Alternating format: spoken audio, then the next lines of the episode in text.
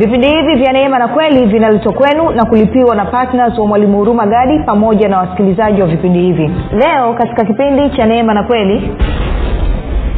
Kila mara utakapoona bwana yesu akihubiri habari njema ya ufalme wa mungu utaona siku zote ilikuwa inaambatana na kuponya pamoja na kufungua watu.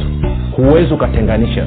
Kwao injili kamili ya ufalme wa mungu siku zote inaambatana na kuponya wagonjwa pamoja na kufungua waliofungua katika vifungo mbalimbali. Na hiyo inaambatana ofkozi na miujiza na sehemu ya kufufua ifufua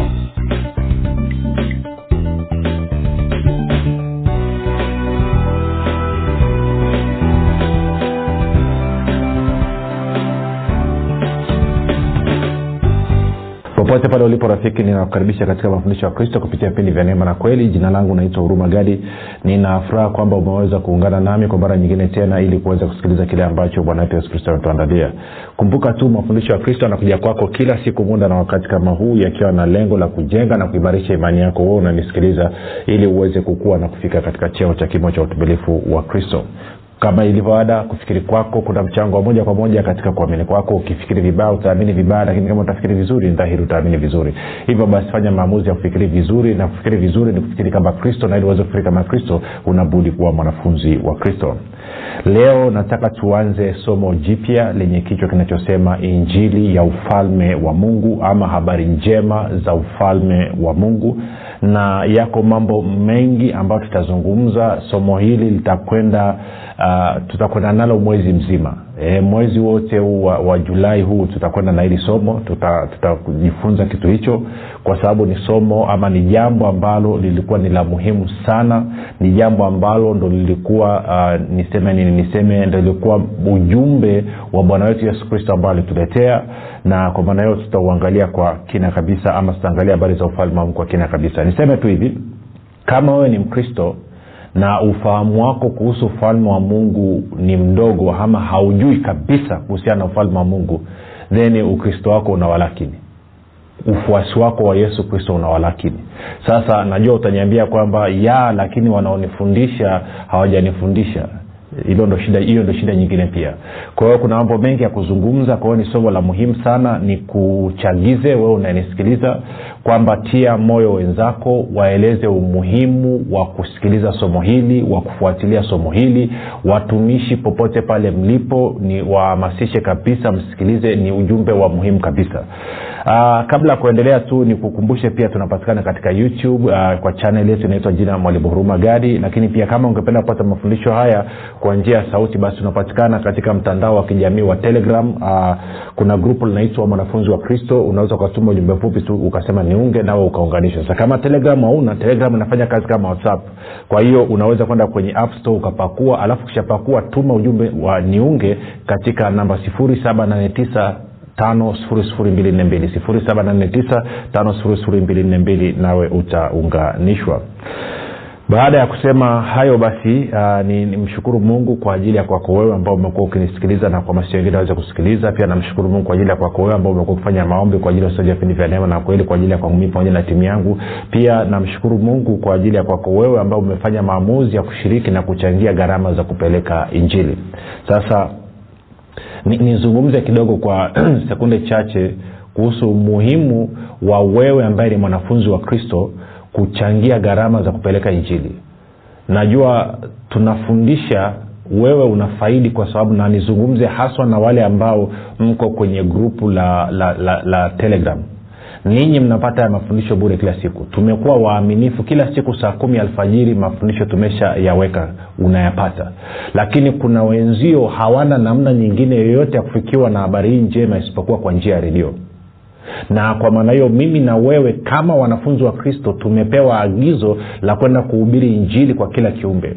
Kwao mimi na wewe tuna uwezo wa kushirikiana yes mimi mungu amenipa nafasi ya kuweza kukaa na kufundisha na kurekodi mafundisho haya pamoja na timu yangu lakini pia wewe unaweza ukashiriki kwa kufanya maombi unaweza ukashiriki pia kwa kuhakikisha kwamba unachangia gharama za kupeleka injili ili tuwe kwenye redio zote kwa nini tunakuwa tunakuwa ni- najua nimeanza na gia ambayo siwezi nasema sasa mwalimu ndo nini? Ngoja tu niongee ukweli nitoe nyongo kidogo. Unajua moja nikwambie. Wewe unafaidi unapata mafundisho haya unaenda unafundisha mtaani unawaeleza watu unakuwa kiroho. Kwa nini unaona ngumu kushiriki kuchangia gharama za kupeleka injili? Moja nikwambie kwenye kwenye kwenye mdogo kwenye telegram kwa mfano mfano mdogo tu. Kila mtu angeamua kujikomiti kila mtu angeamua kujikomiti kwa mfano akasema mimi nitatoa shilingi labda shilingi elfu ishirini kila mwezi tayari tungeweza kwenda kwenye kwenye redio walau tungeongeza redio kadhaa tungeongeza redio nne hata redio tano na hiyo tayari ungeona tungekuwa tumeenda kwenye uwanda mkubwa katika taifa la tanzania. Hatutamaliza mikoa yote lakini tungeenda kwa kipande kikubwa sana tungekuwa tumehakikisha taifa letu watu wote wamefikiwa na injili. Tunataka nani aje afanye hii kazi rafiki? Unataka wazungu waje watoke ulaya waje waanze kulipia gharama za vipindi kwenye redio? Hivi bado tuna mentality ya kikoloni kweli kwamba ni mzungu tu ndo anaweza kutuwezesha kufanya kitu chema cha kubadilisha maisha ya watu wengine? Sisi watu wenye ngozi nyeusi tuna shida gani? Eh? sisi ambao ni wakristo wana wa mungu aliye hai tunaona ugumu kweli kutekeleza agizo la bwana wetu wako wachache ambao wanashiriki hii kazi na wamekuwa ni waaminifu kwelikweli lakini vipi wewe ambaye ujawai kushiriki hata siku moja? Na kila siku unajifunza. Na unafurahia unasema yananibariki haleluya ina- nakuwa sana haleluya hey, mwalimu hey, mungu akuongezea ufunuo. Vipi kuhusu wengine ambao hawajasikia hichi unachokisikia wewe? Tuna wajibu wote rafiki sisi tunaojitoa kuhakikisha kwamba tunakaa mbele za bwana tunapokea ujumbe tunahakikisha kwamba na timu yangu wanakaa hapa tuna rekodi lakini pia na wewe unaweza ukashiriki kazi hii kwa kuhakikisha kwamba tunakwenda kwenye redio nyingine zote. Ama unaweza ukatokeza mtu mmoja ukasema mimi nalipia redio moja. Labda mimi niko katavi ama mimi nipo kigoma ama mimi nipo tabora. Hii redio niachieni mimi. Unaenda unazungumza unatuambia tunapeleka vipindi very simple. Mimi na wewe kwa pamoja tunabadilisha taifa zima. Awezekana sema mafundisho ni adimu sana. Kama ni adimu ya shiriki kupeleka mafundisho yafika kwa wengine. Na sasa ndo somo la ufalme hilo. Eh. haya tuendelee.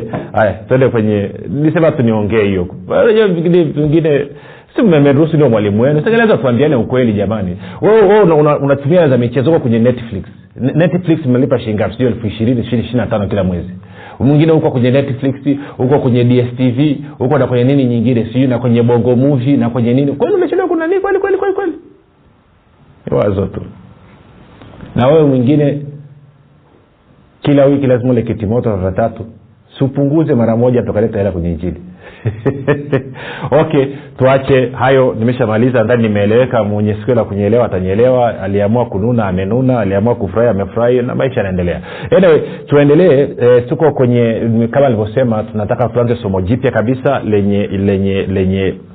Na by the way ni watu waongera watu wa kule zambia E, mmekuwa mkishiriki vizuri mmekuwa mki- mkiwasiliana nasi tunashukuru sana tuko pamoja kabisa. Nafahamu kilio chenu pia kwamba mngependa mafundisho yapatikane kwa lugha ya kiingereza.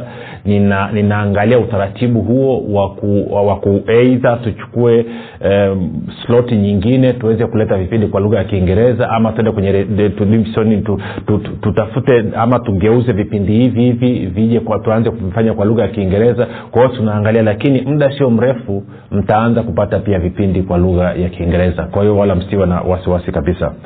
Baada ya kusema of course najua na, na malawi kule e, upande wa kaskazini kule nao wanasikia kidogo kwa hiyo sio mbaya.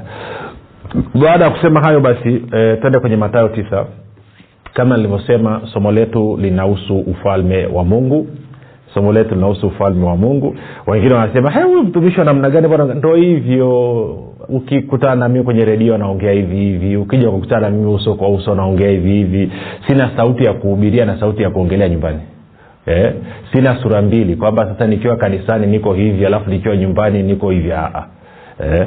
okay matayo tisa mstari wa thelathini tano ndio mstari ambao tutasimama nao katika somo letu hili linalosema habari njema ama injili ya ufalme wa mungu kwa moja kwa moja sasa tukasome mstari ule anasema naye yesu alikuwa akizunguka katika miji yote na vijiji akifundisha katika masinagogi yao na kuihubiri habari njema ya ufalme na kuponya magonjwa yote na udhaifu wa kila aina. Kwa anasema bwana yesu alikuwa akifundisha katika masinagogi. Sasa masinagogi kwa leo hii tungeweza kusema ndo nyumba za ibada ama kanisa kama ambavyo sisi tunaita kwetu sisi wa kristo tunasema ni kanisa. Sasa usisahau kitu kimoja sinagogi sio sio mfumo wa mungu.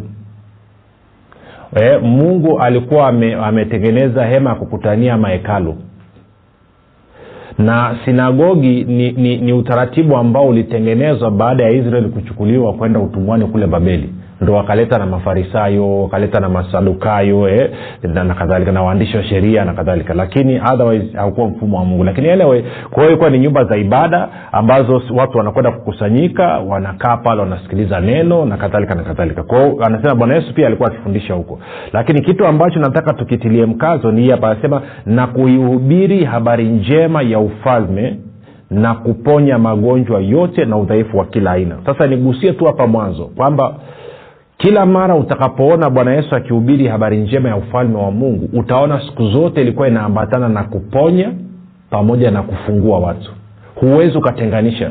Kwao injili kamili ya ufalme wa mungu siku zote inaambatana na kuponya wagonjwa pamoja na kufungua waliofungwa katika vifungo mbalimbali. Na hiyo inaambatana of course na miujiza na sehemu ya kufufua alifufua. Kwa hiyo katika mfululizo wa somo hili la habari njema ya ufalme wa mungu nitakuwa nikifundisha lakini nikifika kule mwisho nitakuwa nikifanya maombi ama nikitoa huduma ya uponyaji na kufungua watu na ya wale wanaohitaji muujiza kuna wengine figo zenu zimefeli mnahitaji figo mpya tutakuwa tunawapatia kwa sababu gani? Kwa sababu huo ndio utaratibu aliokuwa akiufanya bwana yesu na hayo ndio maagizo ambayo bwana wetu yesu kristo alituagiza. Kwa hiyo mwezi wote huu wa saba basi ni mwezi wa kudhihirisha ufalme wa mungu katika dalili za roho mtakatifu na nguvu. Kwao ujiandae ukae makini. Kila siku tunapofika mwisho wa vipindi tutakuwa tunaomba. Na niseme kitu kimoja pia hapa mwanzo uh, kwamba tutakapokuwa tukiomba saa nyingine mungu anaweza akaniambia tatizo la mtu edha akanipa jina akanipa tatizo la ugonjwa alionao na kadhalika. Sasa katika ulimwengu wa roho hakuna umbali hilo ni jambo la kwanza lakini pia katika ulimwengu wa roho hakuna muda. There is no time or distance. Kwa hiyo ninaweza nikawa nimekaa leo hii nikatamka kitu ama nikatamka tatizo la mtu ambalo roho mtakatifu amenyonyesha na roho anajua kabisa kwamba huyo mtu muhusika atakuja kuona hicho nilichokisema siku hiyo labda wiki mbili kutoka sasa na kama nimetaja kwa mfano nguo aliovaa na kadhalika na kadhalika roho mtakatifu atahakikisha hiyo tarehe na hiyo siku atavaa nguo hivyo hivyo kama nilivyosema ili napotaja kwa mfano natoa ni mfano tu nguo fulani then anakuwa iko hivyo. Kwa hiyo hakuna umbali wala hakuna muda katika ulimwengu wa roho na kwa maana hiyo muda wowote na wakati wowote mtu atakapoangalia na kuachilia imani yake then huo uponyaji huko kufunguliwa hicho anachokihitaji atakuwa amekipata. Kwa hiyo nimesema niliweke hilo mwanzo. Sasa wengine anasema mwalimu sikubaliani. Toka katafute grupu lako mwenyewe. Very simple. Tusibabaishane akili hapa. Unataka kujifunza? Kaa jifunze. Hautaki kaanisha grupu lako mwenyewe. Hatutafuti mang'aa hapa na wajuaji. No way tujifunze. Mimi mwenyewe bado najifunza. Sijafikia kilele. Najifunza kila siku. Wewe unajifunza. Mimi najifunza. Wote tunajifunza. Ukiona mimi nimechemsha sifai basi unaacha. Unaenda unatafuta grupu lingine ambalo kuna mwalimu ni mzuri zaidi anaufahamu zaidi. Mimi uniache. Ni very simple. Walau lakini nimejitahidi natii nafanya kazi ya bwana yesu. Okay tende matayo tisa. Unasema gia ya wapi leo? Ya majuu. Okay matayo tisa kwa hiyo anasema naye yesu alikuwa akizunguka katika miji yote na vijiji akifundisha katika masinagogi yao na kuihubiri habari njema ya ufalme na kuponya magonjwa yote na udhaifu wa kila aina. Sasa tunazungumza habari ya ufalme wa mungu. Na unaposoma kwenye vitabu vya injili hivi utaona uh, matayo kitabu cha matayo yeye anapenda kutumia turudi nyuma kidogo tuende kwenye matayo nne kumi na saba. Matayo nne kumi na saba. Utaona matayo yeye ana kawaida ya ya kusema ufalme wa mbinguni. Angalia anasema tokea wakati huo yesu alianza kuhubiri na kusema tubuni kwa maana ufalme wa mbinguni umekaribia tunakwenda sawasawa na ukienda kwa marko marko yeye anasema ufalme wa mungu. Angalia tende marko moja kumi na nne. Marko moja kumi na nne. Marko eh, moja kumi na nne mpaka kumi na tano. Marko moja kumi na nne mpaka kumi na tano. Anasema hata baada ya yohana kutiwa gerezani yesu akaenda galilaya akihu- akiihubiri habari njema ya mungu akisema wakati umetimia na ufalme wa mungu umekaribia tubuni na kuiamini injili sasa hakuna tofauti kimsingi unaposema ufalme wa mungu na ufalme wa mbinguni. Wako watu wamejaribu kutofautisha na kuweka mbwembwe nyingi sana.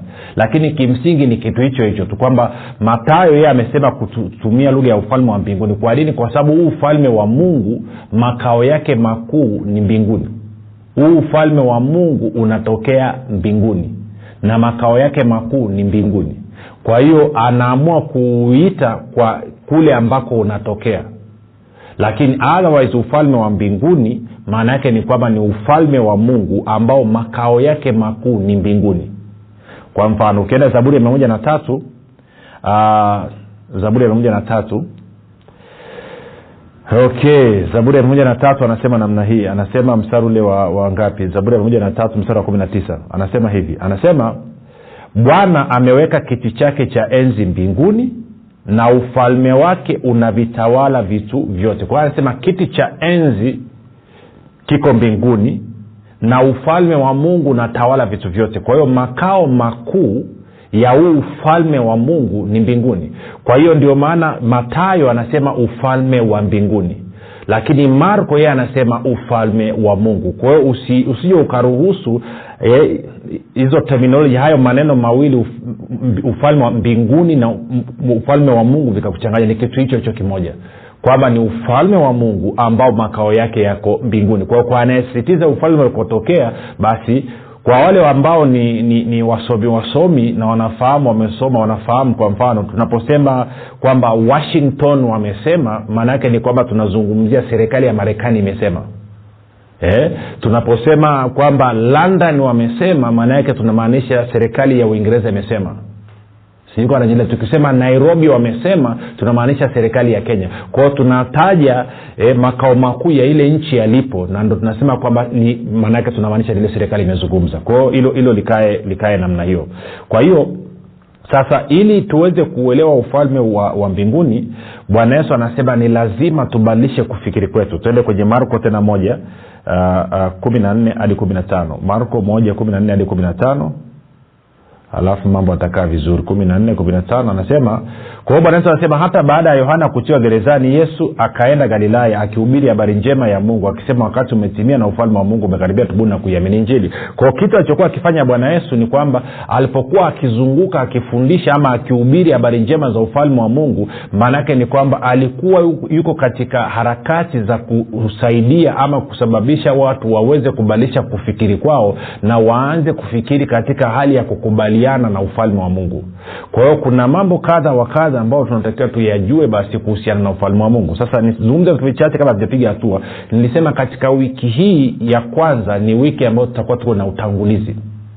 Ni niseme somo la ufalme wa mungu ni somo la, la, la muhimu sana kwa sababu uh, ndio miaka mitatu yote bwana yesu aliyotumia kuhubiri injili hapa duniani. Alikuwa akizungumza habari za ufalme mara chache mno alikuwa anazungumzia mambo mengine lakini muda mwingi alikuwa akizungumzia habari za ufalme.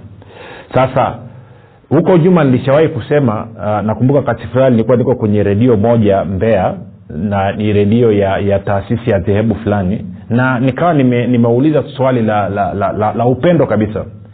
Nikasema changamoto ambayo tunaipata actually ukiwauliza wakristo wengi sasa hivi ufalme wa mungu ni nini hawajui hilo tena nimeenda mbali. Lakini nirudi hapa nikasema hivi kwamba vyuo vyetu vinavyofundisha watumishi vinavyofundisha watumishi wanavyoenda kujifunza thiolojia na mambo ya utumishi kwamba vina shida.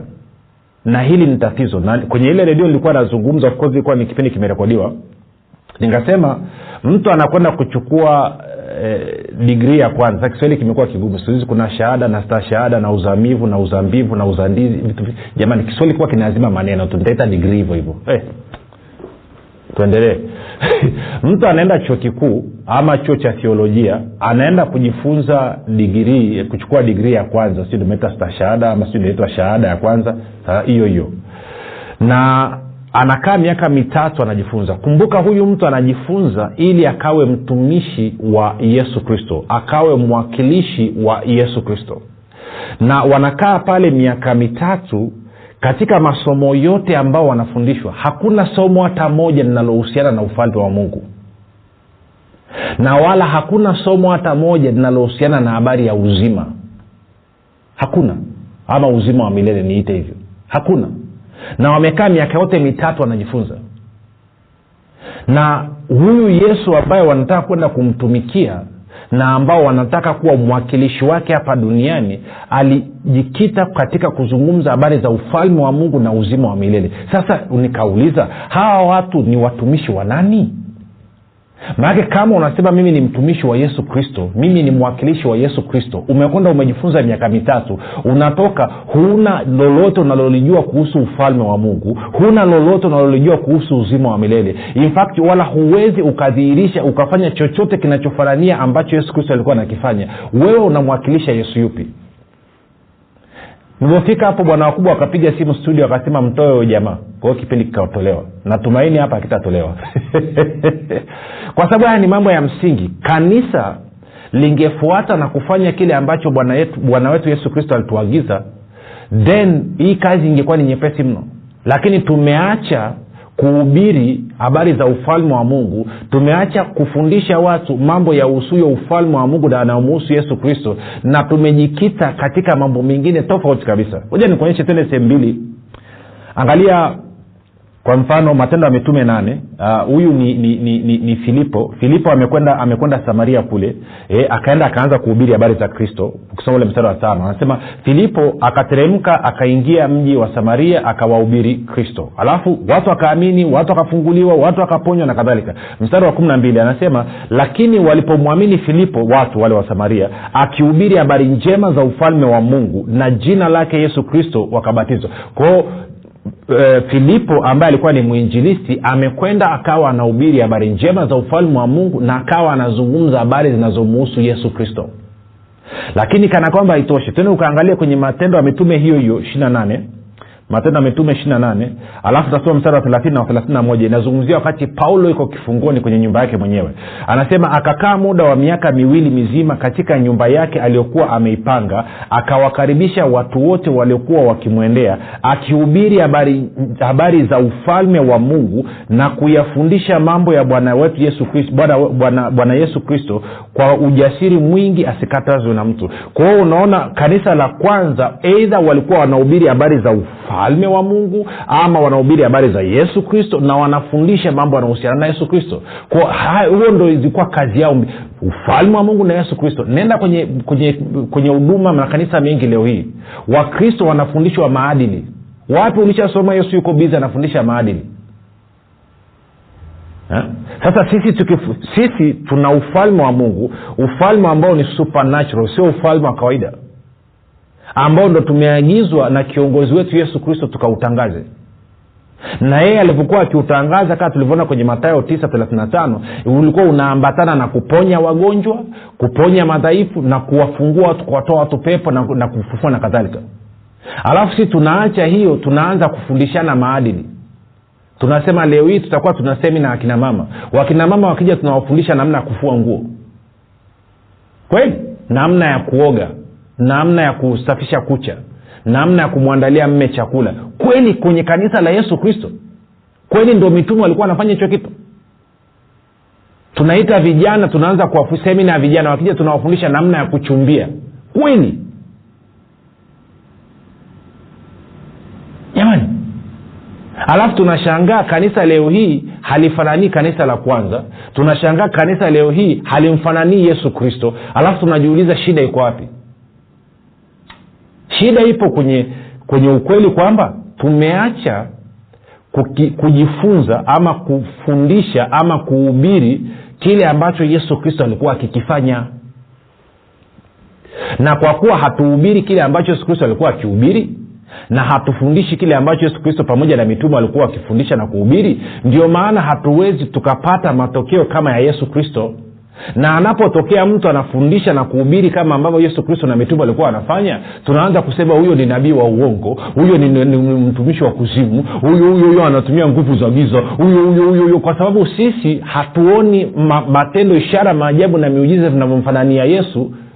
Nisikilize ni lazima kwa kila mkristo kuhubiri habari njema ya ufalme wa mungu na kufundisha wengine habari za ufalme wa mungu. Na ili uweze kufanya hivyo basi ni lazima huo umejifunza. Ndo agizo la bwana wetu yesu kristo alipofufuka. Anasema mamlaka yote mbinguni na nimepea basi nendeni mkawafanya mataifa yote kuwa wanafunzi. Jina langu naitwa huruma gadi. Yesu ni kristo na bwana. Tukutane kesho muda na wakati kama huu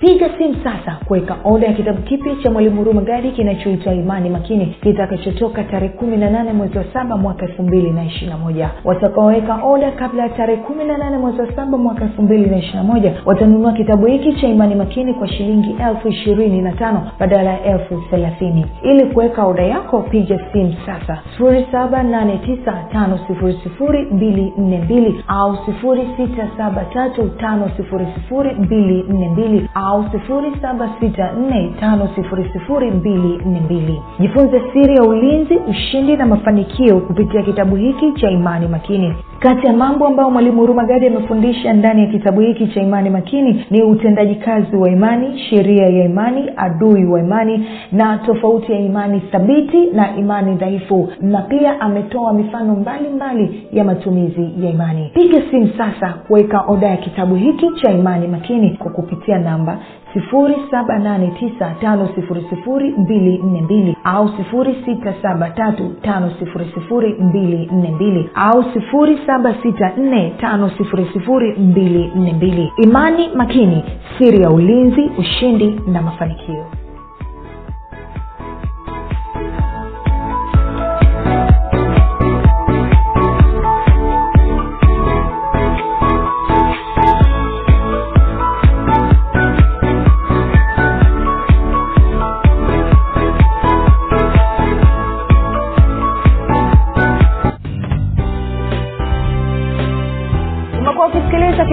neema na kweli kutoka kwa mwalimu huruma gadi. Usiache kumfolo katika facebook instagram na twitter kwa jina la mwalimu huruma gadi. Pamoja na kusubscribe katika youtube channel ya mwalimu huruma gadi kwa mafundisho zaidi. Kwa maswali ama maombezi tupigie simu namba 7645242 au 673500242